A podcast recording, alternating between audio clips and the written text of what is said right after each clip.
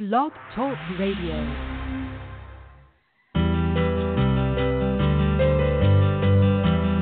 You're listening to Connect on blogtalkradio.com. Catch us on the web at umconnect.info.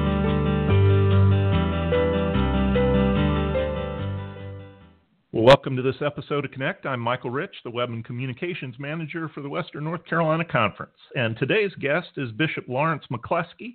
He began his ministry here in the Western North Carolina Conference and was elected bishop in 1996 and was assigned to the South Carolina Conference. And after eight years, he came back to Western North Carolina and served until he retired in 2008.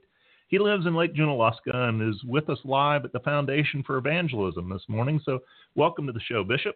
Thanks, Michael. I'm glad to be here. Yeah, so we're just going to get into questions because 30 minutes doesn't last very long here on the radio. So, why don't you just give us a little background where you grew up, you know, a few of the places you served, and uh, introduce us. Okay. Uh, I was born in Atlanta, Georgia.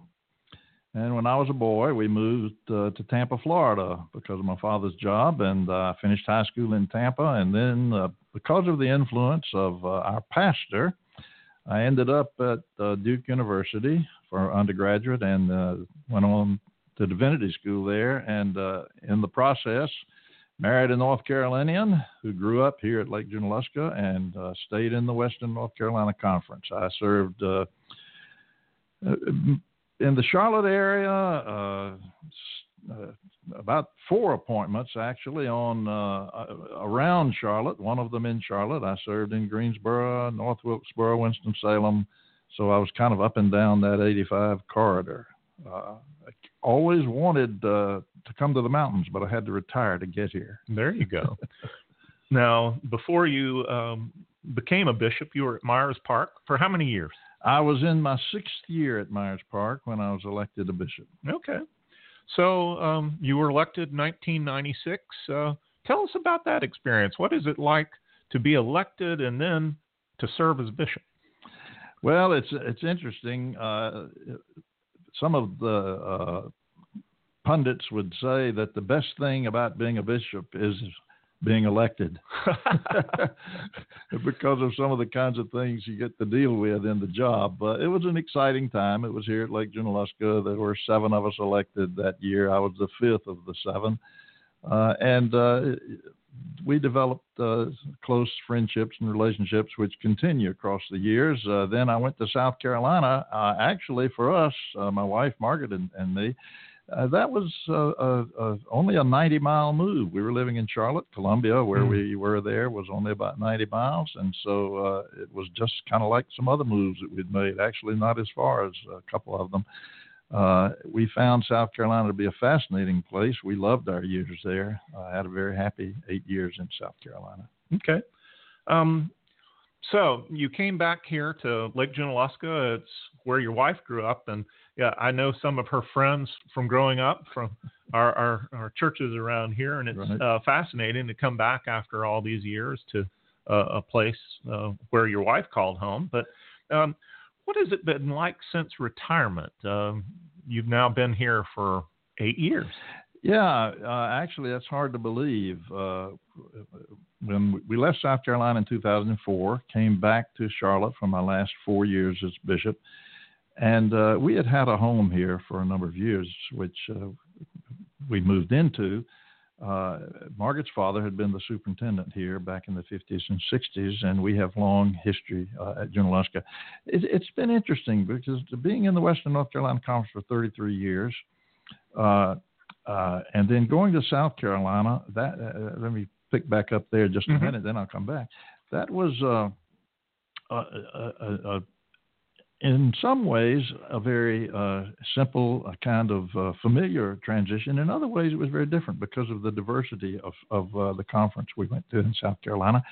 Uh, it's got the largest number of African American churches and mm-hmm. members mm-hmm. of any conference in uh, in American Methodism. Uh, we loved that diversity. We loved the, the experiences of, uh, of being in different churches. I spent a lot of time in rural churches. I spent a lot of time in African American congregations. Uh, we had uh, the entire state uh, was uh, was encompassed in the South Carolina Conference, which meant that we had the opportunity to be engaged in a number of uh, important issues that were going on in the state then. The issue of the Confederate flag on the mm-hmm. state house, uh, the lottery, which a lot of states have dealt with. Uh, then we came back to Western North Carolina, uh, back to a conference with not so much diversity. for four years, I knew the conference, and so those were four fairly familiar years. And then uh, I think you asked me about coming here in right. retirement. We had had this long history at Junaluska. Our children worked here in the summers when they were growing up. Uh, uh, Margaret had lived here from the time she was in the sixth grade until we married. And so coming to Junaluska was a very natural and uh, easy kind of thing for us, something we had, as I said, planned to do. Uh, we're here with a lot of friends. Mm. Uh, uh, we go to church over in Waynesville at First United Methodist, and on any given Sunday, there are 40 or 50 clergy in that congregation. Right. Many of them people I was in seminary with, uh, people I served with across the years. And so it's been uh, a settling into a familiar uh, place with, uh, with friends of long standing and uh, with long history, and that's been, uh, been a good thing. Okay. Now, um, one of the things I know about my retired clergy friends up here in Waynesville, Lake Junaluska, is that some of them are now busier, they say, than they were uh, when they were active. Uh, have you found that to be true? Uh, in some ways, that really is true. somebody gave me some good advice when I was retiring. They said, "Don't do anything for six months," and I didn't. I just took six months to uh, just uh, rest and, and kind of get myself acclimated to a different uh, kind of schedule.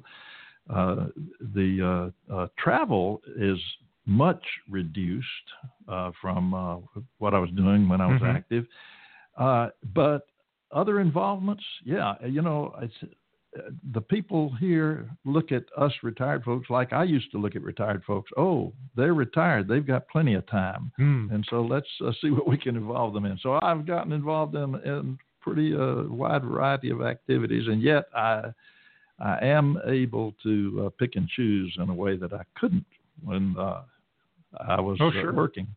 Yeah, now I know that we're going to talk about it in the second half of the show, but you've gotten involved with a number of things. I, I think um, what I know you for the best is Africa University. Uh, are there other uh, denomination wide things that you've uh, involved yourself in since you've been retired? It's interesting. In terms of the denomination as a whole, that's my biggest involvement. My other involvements uh, have, uh, have tended to be really more local uh, since I retired. Uh, African University, as you said, we'll talk about, and I look forward to that. But uh, here at Lake Junaluska, uh, uh, I had been on the board in years past, came with the job. I'm not on that board anymore, but I worked uh, with the Peace Conference, uh, co-chairing the planning committee for that one year. I've been involved the last several years with the Lake Junaluska Associates, a mm-hmm. fundraising mm-hmm. group that supports the lake. Uh, I've uh, been involved uh, with the board of directors at Givens Estates, which is our United Methodist retirement community over in Asheville. I'm in my second term now on that board. Uh, it's funny when I was an ex officio member of that board as the bishop, I never got to the meetings. Now I get to the meetings uh, okay. because it, uh, of the schedule. I, I, preach occasionally, and I'm involved in uh, things at First United Methodist Church where we attend, where Margaret grew up. I'm currently chairing the Permanent Endowment Committee there at the mm. church.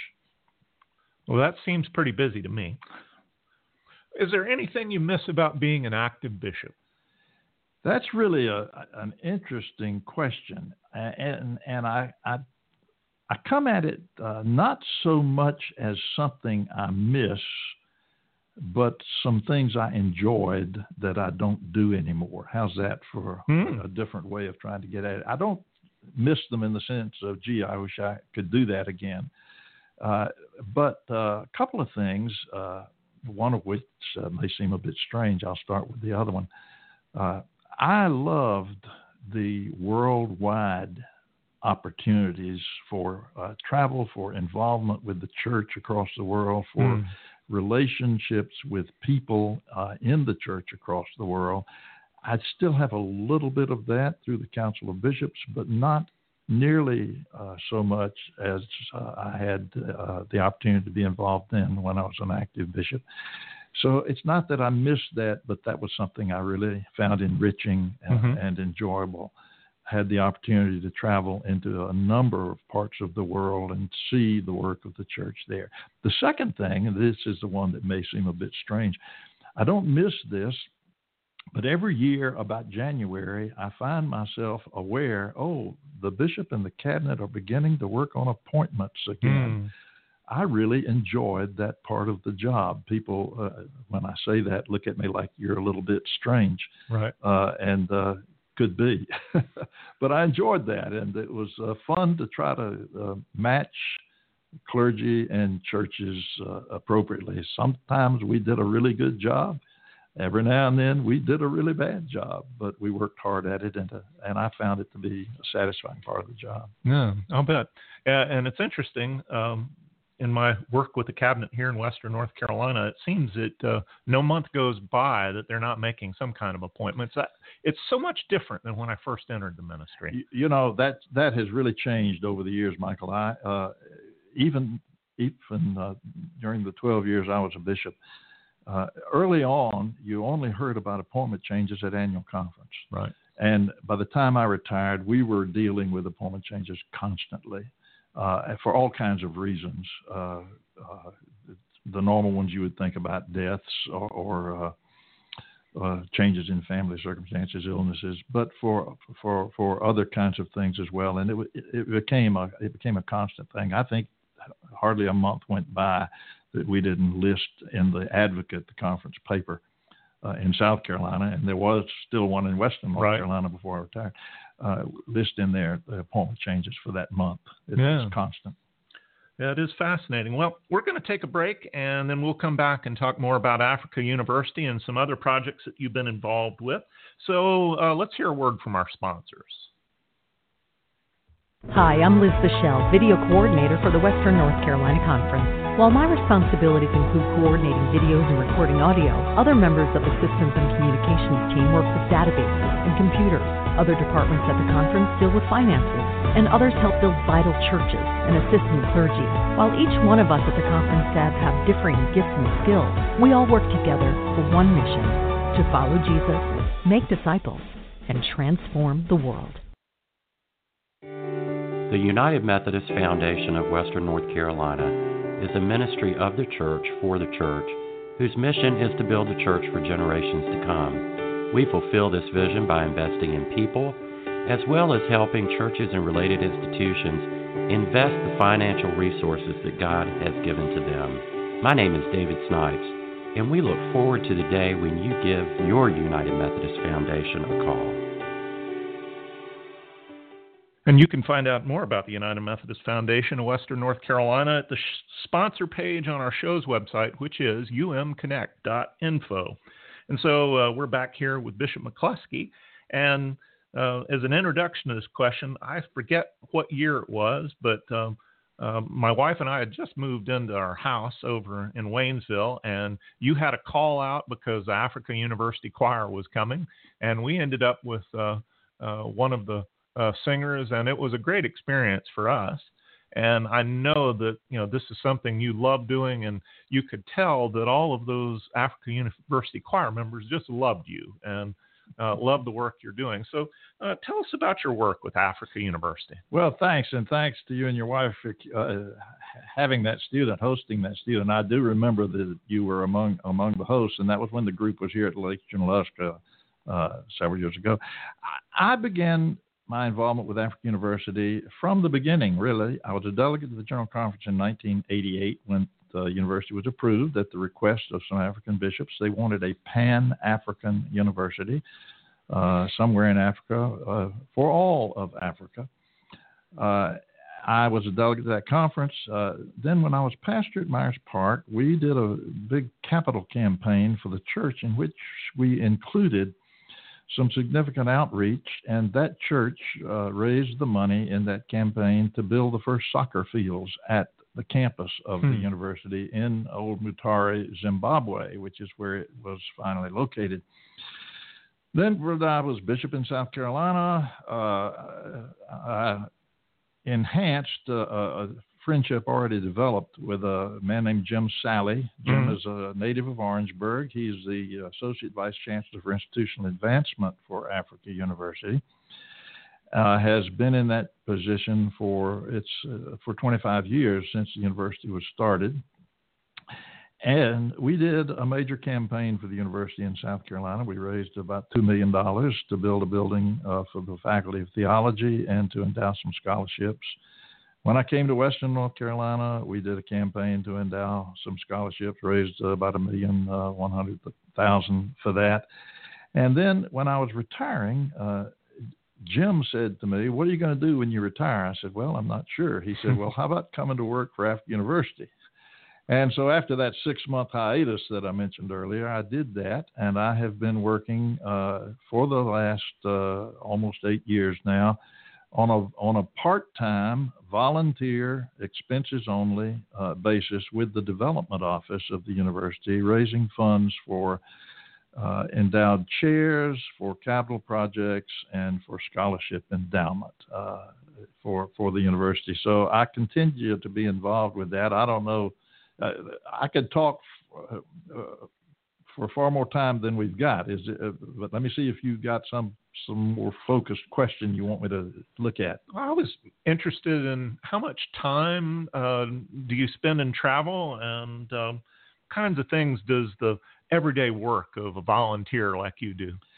basically what I do, uh, and, this is defined in my agreement with uh, the university and the, the, development office, I work with bishops, with annual conferences, and with individual donors to raise funds for these purposes I mentioned. The travel uh, comes and goes. Uh, I'm working, for instance, right now in a particular annual conference, uh, uh, trying to visit local congregations that I believe, have the capacity and the interest in uh, significant uh, scholarship endowment. And so I will go and spend several days at a time in that conference visiting churches. Uh, sometimes uh, when I work with an annual conference, I will I will make several trips into that conference to talk with their leaders, and then sometimes to do events to promote a campaign uh, I'm doing uh, an event uh, in November in, in, a different conference for that purpose. So my agreement is for the equivalent of a day a week. Okay. but that works out sometimes three or four or five days at a time. Uh, sometimes three or four weeks with just some phone calls, emails, that mm-hmm. kind of thing. It uh, so so it comes and goes. I, have I've been involved over the years since retirement with uh, about a half a dozen annual conferences uh, and with congregations in those conferences. Uh, and so far have been able to at least make a contribution towards generating a little over $7 million for the university. And I'm sort of proud of that. You should be. Um, so, what are the hot burner issues for Africa University at this point in time? The university, as I said, was conceived as a Pan African university. That continues to be an important part of its focus at any given time, there, there are students from 25 to 30 different African countries uh, attending the school.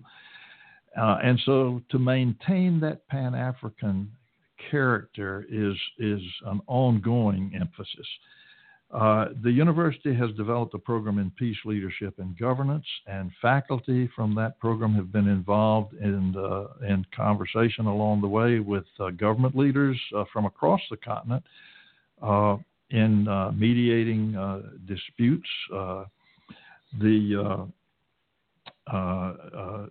big thing that we're working on institutionally right now is a major uh, endowment campaign. We just uh, went public with it about a month ago, we're trying to raise $50 million for the endowment. The endowment now stands at 63 million, which has uh, been developed in 25 years. We're trying to raise 50 million for endowed chairs, endowed scholarships, and some capital projects. Uh, and we've raised about uh, commitments of about 21 million of that. So we're trying to move the university towards sustainability. Mm-hmm. Uh, it's debt free. It has 1,200 students uh, plus. Uh, it's got over 7,200 graduates. 92% of those remain in Africa, and that was one of the original intents of the school to educate persons in Africa for service in Africa. The student body is over 50% female, which is remarkable. That is remarkable in uh, in the male dominant culture that is Africa. Wow. Yeah, that's that's pretty impressive. And you think of 90% staying, and you think of uh, the kind of money, you know, $100 million maybe in the United States with a major university won't take you far, but there it's a big deal. It's a big deal there, and and it you know some of the students who come can pay their own way. There are resources in Africa. We think of Africa as a third world continent. Some people think of Africa as a third world country, but it's a continent of right. many countries. However, there are resources in Africa. We're beginning to see the, the development of those resources for the university uh, in Africa. But there are also students who cannot come without the financial assistance. Some come from living in the bush. They come with the clothes on their back. It uh, takes about $6,000 a year to send a student to Africa University. Hmm. Uh, and so uh, an endowed scholarship of $130,000 will generate that $6,000. Mhm. Uh, if churches or individuals can't do an endowed scholarship, we encourage them to think about uh, supporting a student for a year at six thousand dollars. So uh, it, the money goes a lot further. That's Africa. true. So um, one of the reasons you're on this show, and uh, uh, Bishop Ken Carter has been one of the great friends of the show. He's been on a few times, and he always is introducing me to a couple of people. And he said, you know, you really need to talk to Bishop McCleskey about uh, something he did over the summer. And so I wanted to talk about uh, uh, an address you gave to the World uh, Methodist uh, Museum uh, in the summer.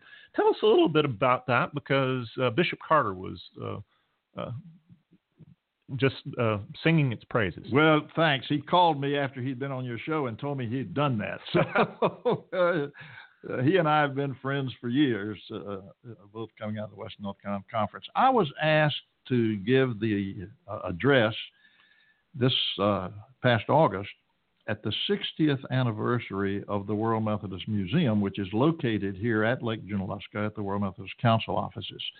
That museum was started 60 years ago by Dr. Elmer Clark, who was then the uh, uh, General Secretary of the World Methodist Council. And it encompasses uh, representation of over 80 denominations from around the world that are Wesleyan related. Many of them have Methodist in their name. And uh, so I was asked to give the address at that uh, at that 60th anniversary uh, dinner, and had a great time preparing for it. Excellent. So, um, tell us a little bit about the address in Oh. in particular. Yeah, I, you know I decided uh, I needed to visit the museum and sort of get a feel for it that I hadn't I hadn't been in in a while, I, uh, even though we live here and drive by it all the time. Uh, my wife actually worked there when she was in high school uh, Hmm. growing up. So I went and spent an afternoon there. And as I walked through the museum that afternoon and looked at the various exhibits and, and was reminded again that it is not a United Methodist Museum, but a World Methodist Museum, Right. I was reminded again that Wesleyan, the Wesleyan movement is a movement of denominations. It is not a denomination.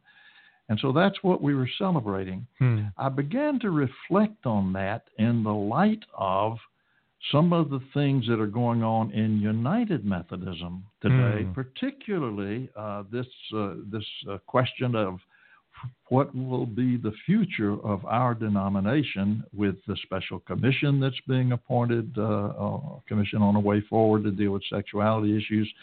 I didn't get into that in the to, to those issues in the address, but I began to reflect on the issue of unity. Hmm. And I came to the realization in that process that the Wesleyan movement may, at the end of the day, be the thing that is the lasting part of Methodism rather than particular denominations within it. Hmm. I uh, uh, uh, I wrote one day in an early draft of the talk these words I have been a United Methodist all my life. And I was looking at that a week or so later and I said, That's not right. Right. I've only been a United Methodist since 1968.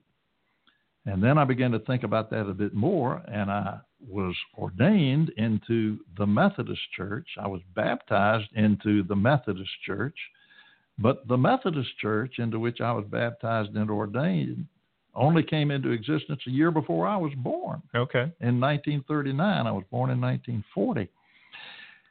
We were, prior to that, the Methodist Episcopal Church, the Methodist Episcopal Church South, the Methodist Protestant Church. And then I looked back and I found exhibits on, uh, on, on AME, AME Zion, CME, uh, Methodist Wesleyan denominations around the world. And suddenly it came to me that we are a collection of denominations in a movement tied to John Wesley. Hmm. And I began to reflect then on this commission on a way forward.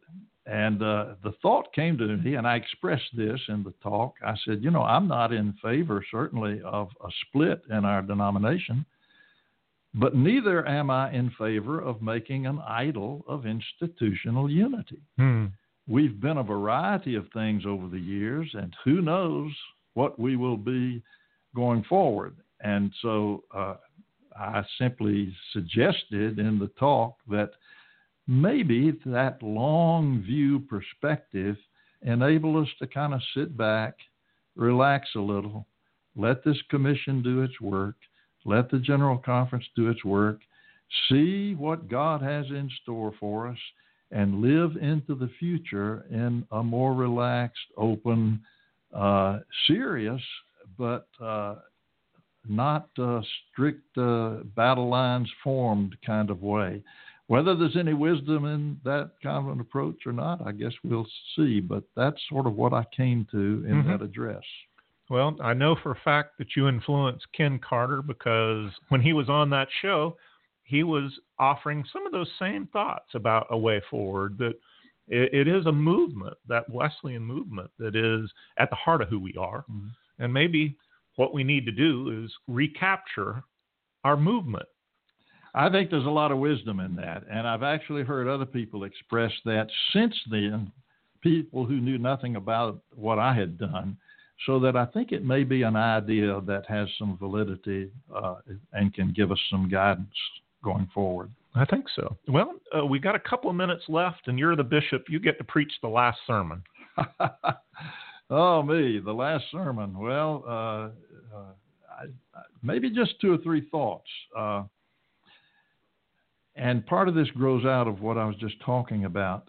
Uh, I think an important uh, stance for us as a denomination going forward would be when we think about what we will be on the in the future remember and take a close look at what we've been in the past. Another way of saying that is to take a take a long view. Mm-hmm. Take a long view. We tend to take a short view sometimes of of things, and the historical perspective can help us. The second thing I would say is it would help us as a denomination to try to stay focused on the fullness of the gospel and not get uh, totally focused or largely focused on any single issue. There, there's so many things that challenge us as a church and that uh, we're faced as a church uh, that the uh, fullness rather than a single issue uh, is an important part of all of that. And then uh, the, the third thing I think I would say is the Wesleyan movement has a great gift that is unique in my judgment uh, for the church at large, and that's Wesley's understanding of grace Hmm. prevenient grace, uh, justifying grace, sanctifying grace. Uh, and in all three of those, the emphasis, I would say, falls on grace, with Mhm. just different ways of talking about grace. I think our denomination tried to capture that a few years ago in its slogan, Open Hearts, Open Minds, Open Doors. Mm-hmm. Uh, so my last sermon would be long view, uh, fullness, and open hearts, open minds, open doors. Let's be gracious. I agree. Let's be gracious. So thanks for giving us your time today, Bishop McCleskey. And thanks everyone for listening to us on Blog Talk Radio. The show will be available shortly as a podcast at the Blog Talk Radio page on the show's website and on iTunes. So keep up with the latest at umconnect.info. And we're going to be back next week connecting United Methodists and their stories. Thanks to our sponsors, the Western North Carolina Conference and the United Methodist Foundation of Western North Carolina. You can find out more about them on the sponsors section of the website, umconnect.info. I'm Michael Rich, and you've been listening to Connect.